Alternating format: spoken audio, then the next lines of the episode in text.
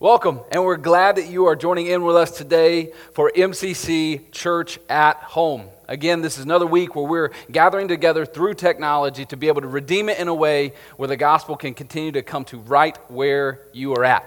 If you were here with us last week at church at home, we talked about this awesome thing that we're going to get able to do because of how generous the people of MCC have been over the last two months. We are going to be able to take everything that came in as an offering to MCC last week and over the course of, of, of this past five days previous to today. And we were going to allow that to go to what we were calling the COVID 19 relief offering.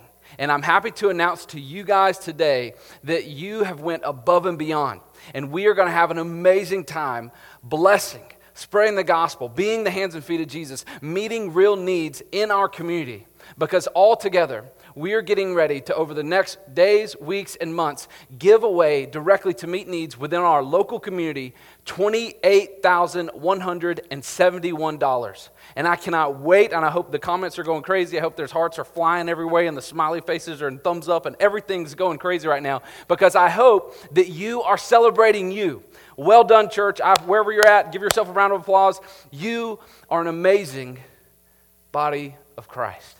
And I cannot wait to partner with you guys continually so that we can go and actually take what has been given now to go and meet these needs. God is on the move, and I cannot wait to see how we can partner with uh, local organizations, with local food pantries, uh, with organizations who are meeting needs, even with just random people who are, are, bringing needs of local individuals to our attention who are some in our network, some without, outside of our network. And we're going to have an awesome opportunity uh, to be the hands and feet of Christ. I just want to again say, Thank you. Well done, church. You are helping a movement of God start and keep going.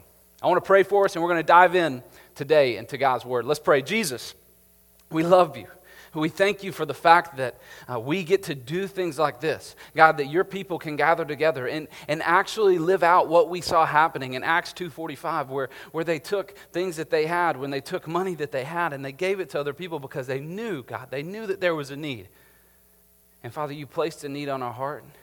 You placed a trust in your people that they lived out.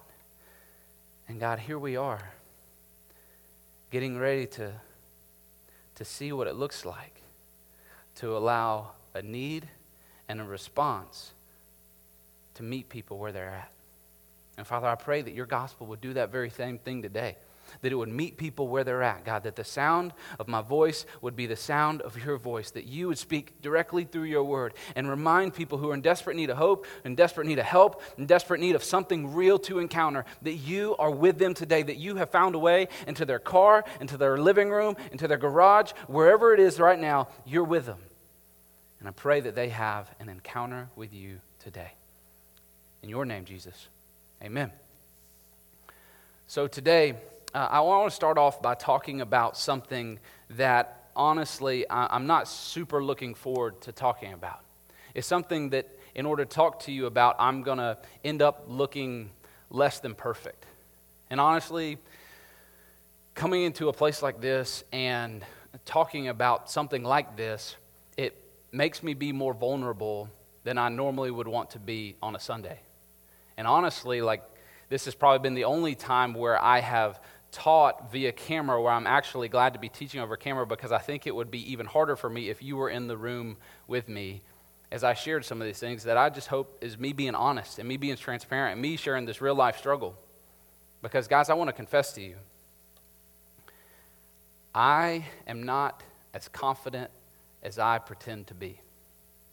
I'm not nearly as confident as I pretend to be. And there are a lot of times in my own life where I find myself in different situations and in different seasons asking myself this question Do I have what it takes? Do, do I actually have what it takes?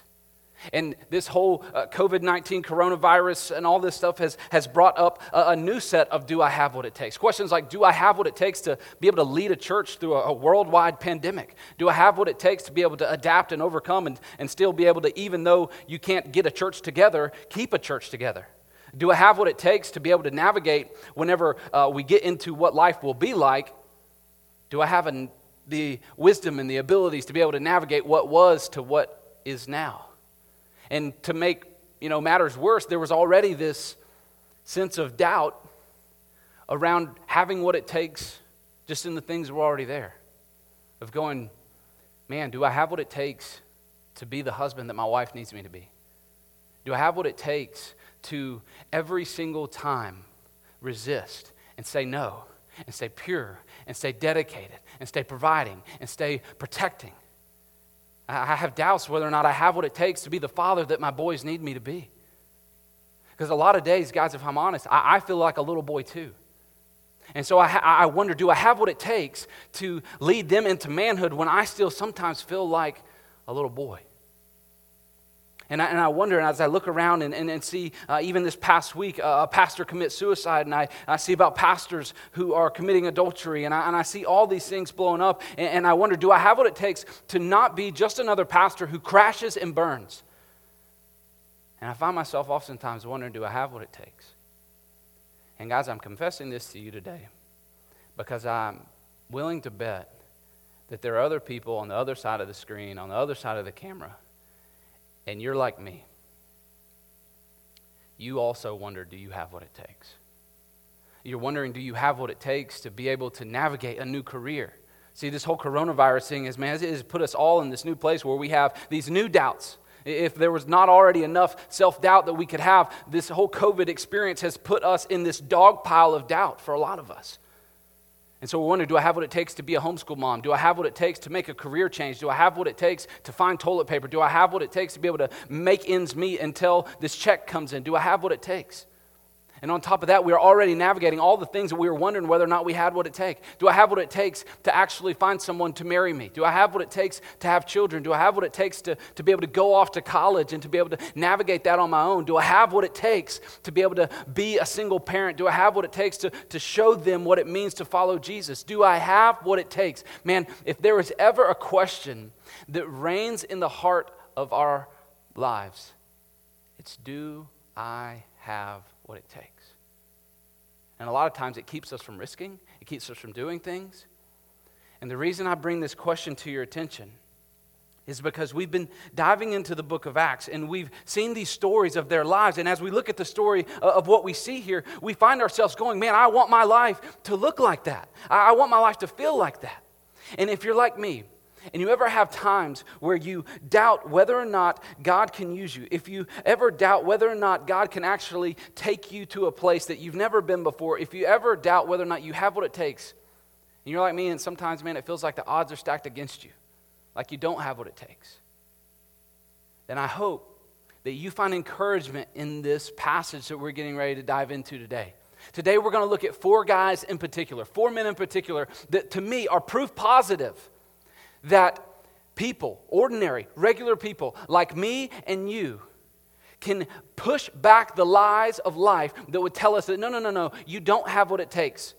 You, you, you could never be someone who could be used like these people were used, kind of in this unstoppable way. No, you don't have what it takes. And so today, we're going to look at the type of people that God chooses and uses, and now He, through His Word, through His Spirit, and through their surrender, gives them what they need.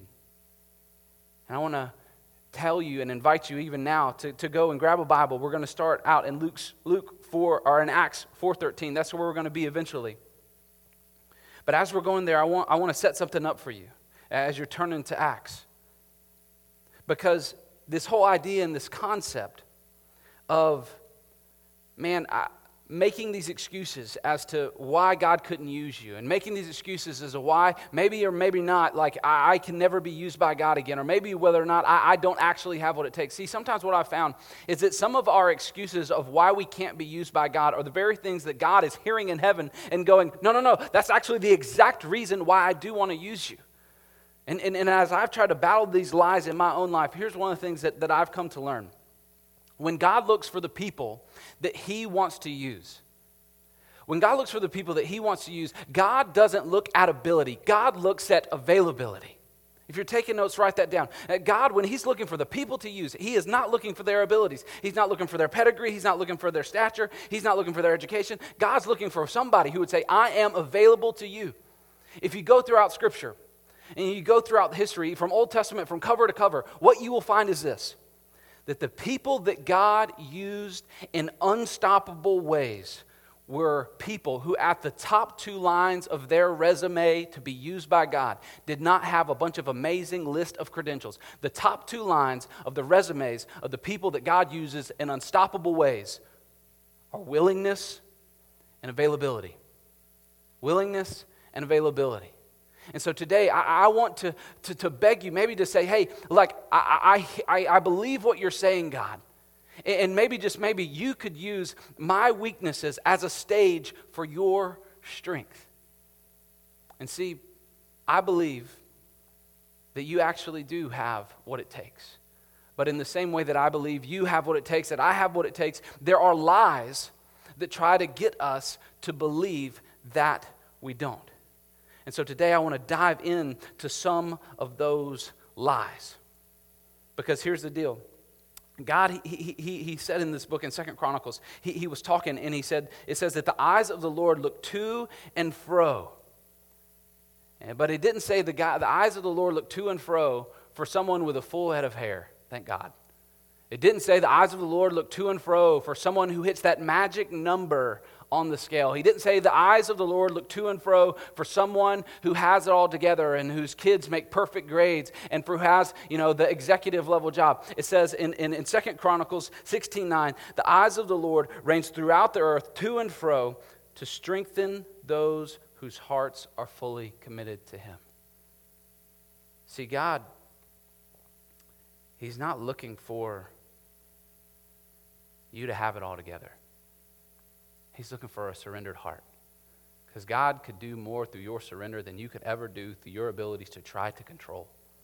And so today, what I want to do is I want to try to pick a fight. I want to try to pick a fight with the three lies that make us stoppable. If you're taking notes, the first lie that makes us stoppable, that helps us and, and makes us doubt that we don't have what it takes, is the lie that I don't know enough. I, I just don't know enough. So if you're, you're tracking in Scripture, one of the things that you remember through the book of Acts is this guy, Peter. He shows up on the scene and he just takes this mantle as the leader of the movement of God, the movement of Jesus. The Holy Spirit falls on him. He preaches the sermon. 3,000 people get saved and they begin to live together. They begin to share each other's needs. They get devoted to the apostles' teaching, which Peter was continuing to teach and preach and through that season. And there's this other story in Acts where what happens is, is there's, this, there's this man and he's crippled and he's begging and, and Peter says, Man, I don't have any money to give you, but uh, I, I do have something better. I have a gift from God. And he heals this man, and the word starts to spread throughout the town. And what ends up happening is Peter comes and he preaches another sermon, and more and more people get saved. So many people are getting saved, and this, this movement is beginning to snowball. And what happens is these same religious leaders who, who crucified Christ now take Peter and John, these two men, they take Peter and John, these guys who are leading this movement, and they throw them in jail and they throw them in jail and they whip them and they beat them. And what happens even while they're in jail? They're preaching and they're telling people about God. And then they, they bring them out of jail and they start to ask them questions and they're interrogating them. And, and they're amazed at the response that Peter and John are giving them. So much so that it's recorded, and I think Luke knew what he was doing when he wrote this down because he wanted to help people like me and you. This is what it says in Luke's, uh, Luke's account in Acts verse, uh, chapter 4, verse 13. This is when the religious leaders, as they're seeing what Peter and John are doing, in verse 13 it says, When they saw the courage of Peter and John, and they realized that they were, underline this, unschooled, ordinary men, they were astonished, and they took note that these men had been with Jesus. So again, you have these guys who were just ordinary men but something happens in this moment because of what's going on in this move of the Holy Spirit. These guys who had not been to Bible college, these guys who had not had formal education, these guys, in the eyes of the most religious and most educated, are looking at these guys and going, hey, they're talking above our heads. They're understanding stuff on a whole different level than what we're on. And see, what I want you to understand here, and again, take notes of this confidence comes from closeness with Christ. That the confidence that we see in these guys, it came from them having a closeness with Christ. And what's wild about this is if you think back to what these guys look like in Matthew, Mark, Luke, and John, how stumbling over themselves they were, how um, unput together they were. Like, even if Jesus showed up and he was in the synagogues with the other religious leaders, Jesus was the guy who was kind of out front. Jesus did most of the talking, and all the religious leaders looked at him and were like, man, that guy is teaching with authority. And now, fast forward, Jesus is now not on the scene in person, but he's on the scene inside of these men.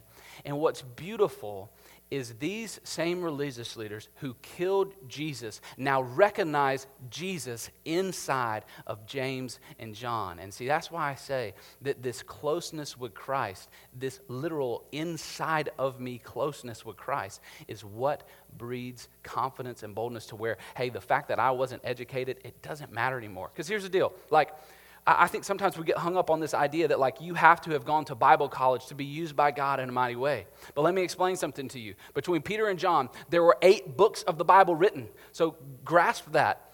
Eight books of the Bible were written by guys who didn't go to Bible college. Like, let that sink in a little bit. See, when you're close to Christ, amazing things can happen. And, and, and what education you may or may not have, that doesn't hold you back.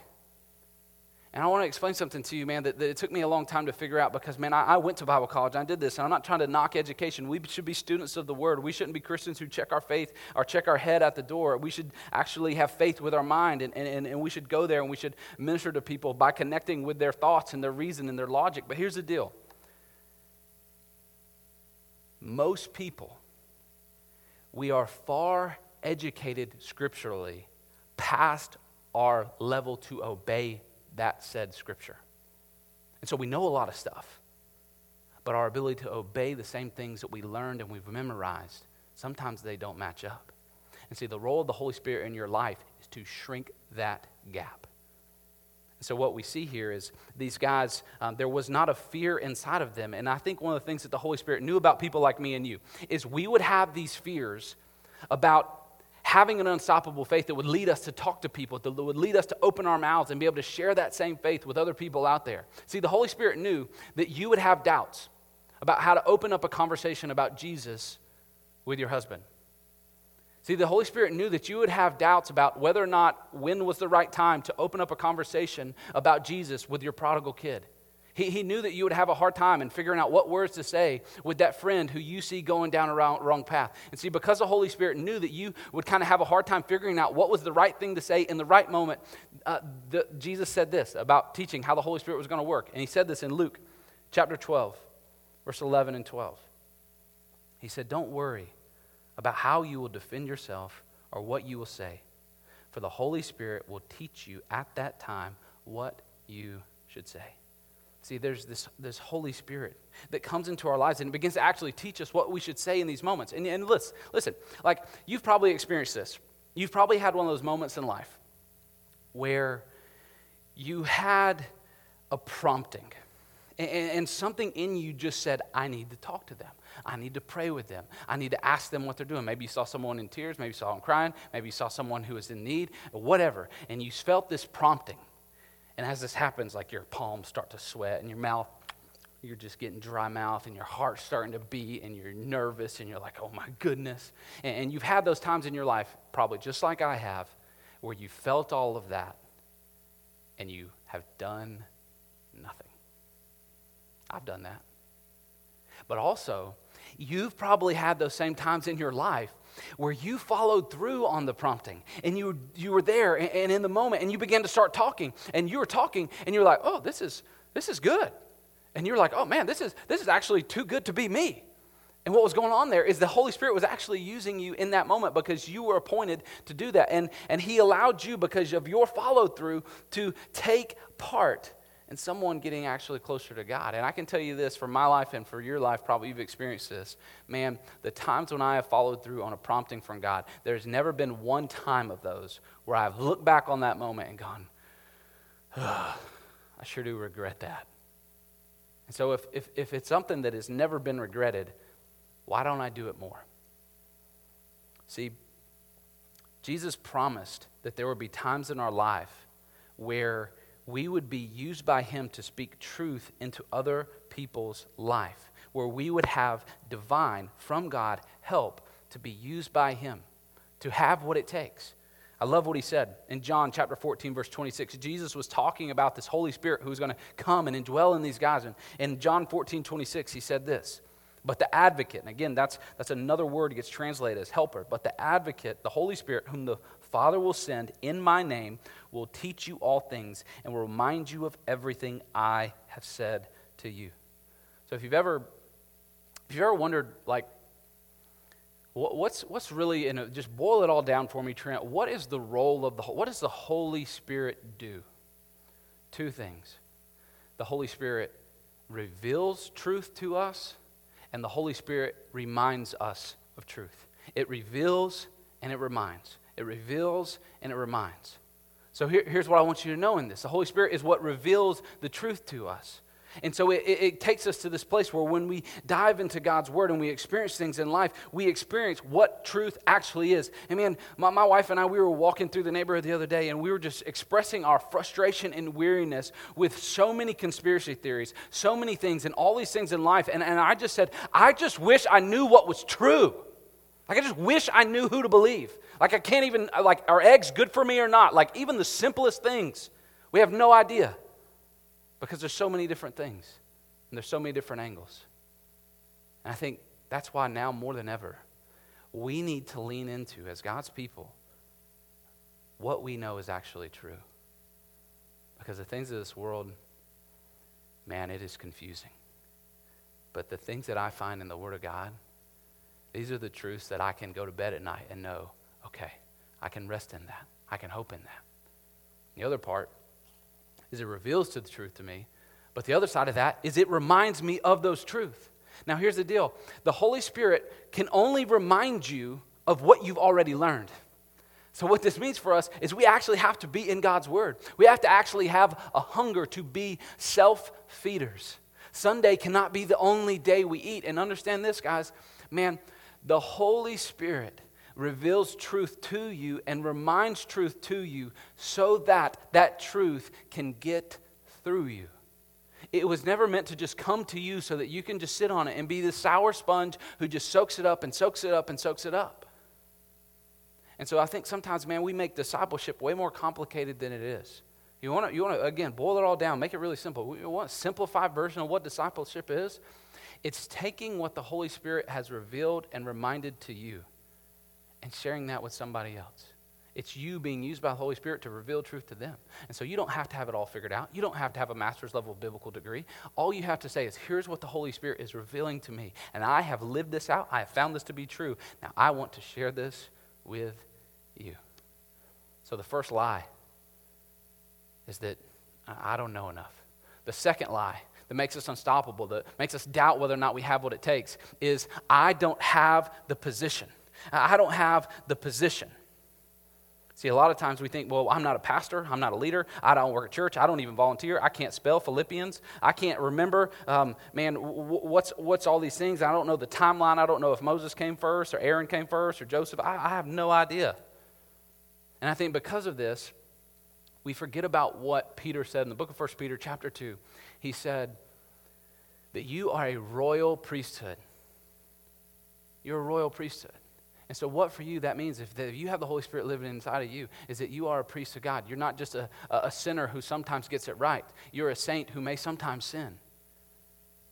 And this should give us some hope. This should give us some promise because wherever you're at right now, that is actually the position that God has placed you in. See, God is sovereign. In every moment of our lives, He is sovereign. That means He reigns. That means He is ruling over that. And wherever you're at in this movement, wherever, wherever you're at watching this, God has you there for a reason. And I love what we see in regards to position. If you look in the book of Acts, there's this guy named Stephen. In Acts 6 8, we see a little bit of Stephen's story. Acts 6 8, it's talking about Stephen. It says, Now Stephen, a man full of God's grace and power, performed great wonders and signs among the people. Now, I want to pause right there and give you an idea of who Stephen actually is. See, Stephen, different than the other apostles, Stephen is not like a top dog apostle. He is not one of the original 12. Stephen, at this point in time, is actually just a guy who is a waiter. He is literally waiting tables. But did you see what, what God was doing in and through him, despite a position that nobody was really psyched about? God was doing miracles and wonders through him despite maybe a position that nobody was really thrilled to see. And what I want you to understand in this is despite whatever position you may think you have and whatever position you may think you need, God's ability to move through you is not based off of your position. It is based off of how you have positioned your heart to Him. And you've got an amazing position in Christ. You're loved, you're cared for, He's gone above and beyond to show you that. And so you are in good standing with Christ. And so what I want you to understand is, man, you don't have to wait for some position someday.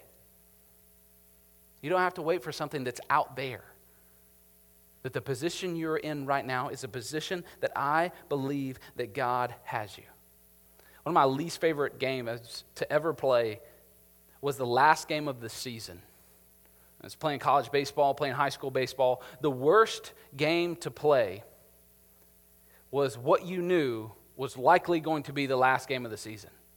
And I hated to play this every time, except for when I knew it was probably going to be my last game. Because every time up until that point, I had seen this moment and I had seen nothing but just tears after that moment. Because all of these guys, these young men, they're all there and it's their last game. And so because they lost, a lot of times you lose your last game. You know, if you don't lose your last game, well, that's pretty awesome. But you lose your last game and you start crying.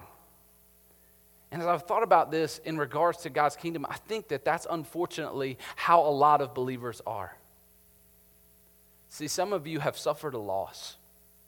Maybe it was a loss of a reputation. Maybe it was a loss of some hopes and dreams. Maybe it was a loss of a marriage. Maybe it was a loss of a freedom. And because of that loss, you have taken a seat in the stands in regards to your faith. And you said, Because of what I have lost, I'm not able to be used by God. But I'm here to tell you that, that Jesus is saying, No, no, no, it doesn't work like that. I, still have a position for you. You still have years worth of eligibility. And my hope is that you would get out of the stands and get back into the game because I want to use you and I have a position for you to be used in my kingdom. And you have what it takes to play the role that I've called you to play. And He's inviting you into that. And only you and Him are going to be able to know exactly what that role looks like. And He's waiting for you. He's waiting for you in whatever position you're in. Look, man, I want to speak to some dads right here for a second. Like fathers, men of God. Like if you're in your home and you have offspring, then God has you in you a position to make an amazing impact. You are in arguably one of the most influential roles that exists on planet Earth. When God chose to be identified to his people, what role did he choose to be identified as? Father. You have that same burden. You're not there by accident, brother. And my hope and my prayer is that you would get out of the stands, get onto the field, and be the man of God, the father of God, the husband of God, maybe, that God is calling you to be. Same for you, moms. Take up this mantle, take up this realization. Yes, there are going to be hard days. Yes, there's going to be struggles, but you are there for a reason. And for us as a church, the same is true we are positioned right here. The reason that we sit at 2000 Jonesboro Road is because God has positioned us to be used by Him. And man, as your pastor, sometimes I wonder, do we have what it takes? Man, I look around, I see a need, I see sin, I see the scars of, of sin on our society and our culture and our city. And I go, man, do we have what it takes to meet it? And then I see you respond the ways you do, and it gives me hope, it gives me life, it gives me this trust that, man, we don't have what it takes, but we serve a God who unequivocally does have what it takes. And He's using us. Cannot wait to see what that looks like. The third lie that we tend to believe is that, man, we, we just have a messed up past.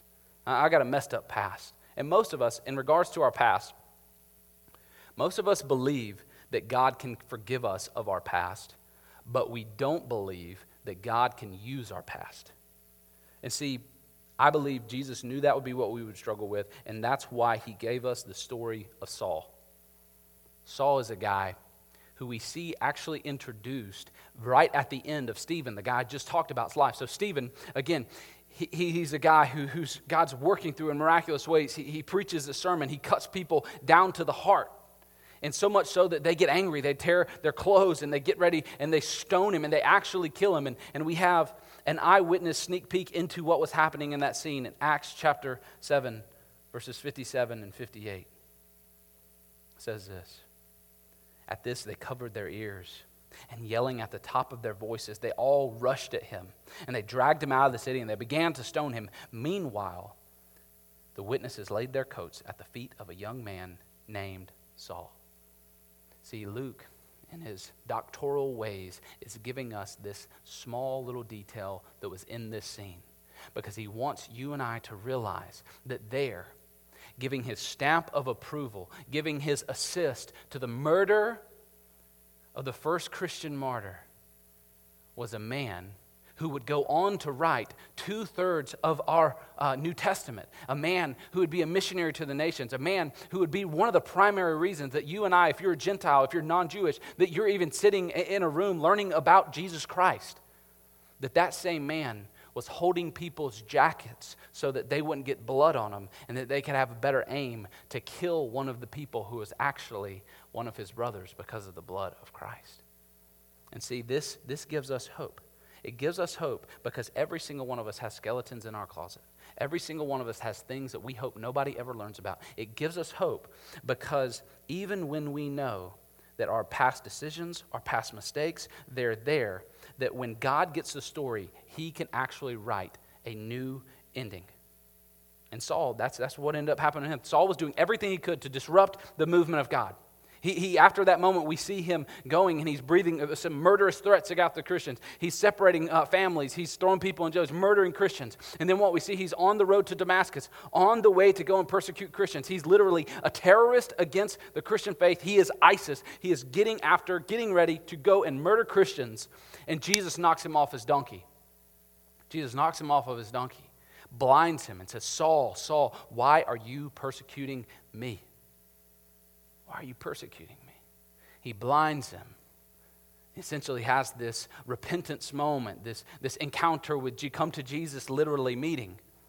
And then the guys who are there with Saul, they're like, What in the world's going on? And Saul explains to them that you need to take me uh, into D- Damascus. We need to go there. We need to go to this house. And at the same time, Jesus it goes and he speaks to this man named Ananias. He goes and he speaks to Ananias and he says, Ananias, I'm about to drop something crazy on you. Are you sitting down?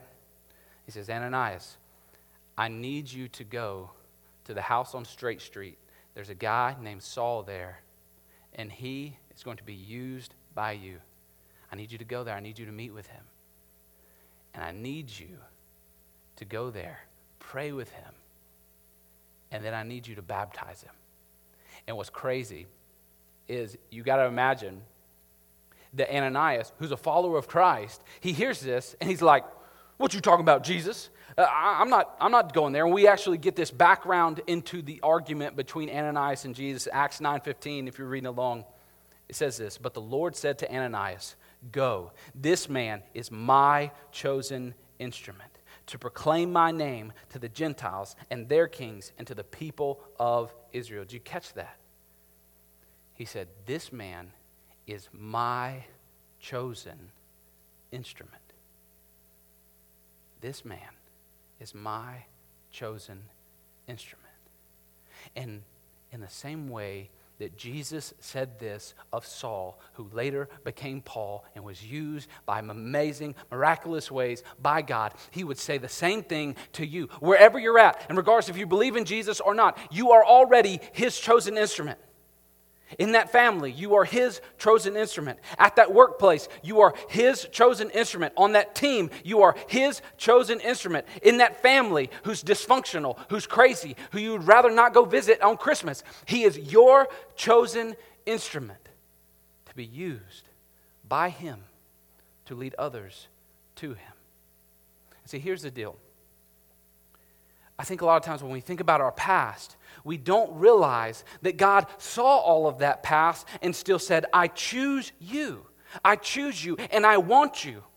And when we fail to realize that the very same past that we have that held Jesus against a bloodstained cross is the very same past that God looks at every single one of us and goes, Even though your past held my son to a cross, I'm not holding that past against you. Come to me. I want you. I'm desperate for you. Don't let your past make you feel like you don't have what it takes to be used by God. See, He doesn't just want to forgive you of your past, He actually wants to redeem your past. but you've got to give it to Him. And the Bible says when we do, we become something new. Let me read 2 Corinthians 5:17. It says, "Therefore, if anyone is in Christ, the new creation has come. The old is gone, and the new is here." If you're taking notes, the big idea of everything that I'm trying to get after today is this is that when you have the Holy Spirit, you have what it takes. It gives me hope, and my prayer is that it would give you hope. And there's some of you who are listening to this and you don't have that hope. You don't have that hope because you don't have the Holy Spirit. And my, my prayer is that you would invite him into your life today through accepting Jesus as your Lord and Savior through choosing, maybe even to get baptized, what, what allows the Holy Spirit to enter into your life. And if that's you and you want to put your faith in Christ for the very first time, I invite you right there where you're at to pray this with me. Jesus, I surrender my life to you. I surrender my past. I surrender my excuses. I surrender all the things that I don't quite know yet. to believe in the one thing that I do know that you love me, you died for me, and you alone can give me a new life and an eternal life. And I hope that you accept my life as an offering to you now. And I believe that you will forevermore. Amen. If you pray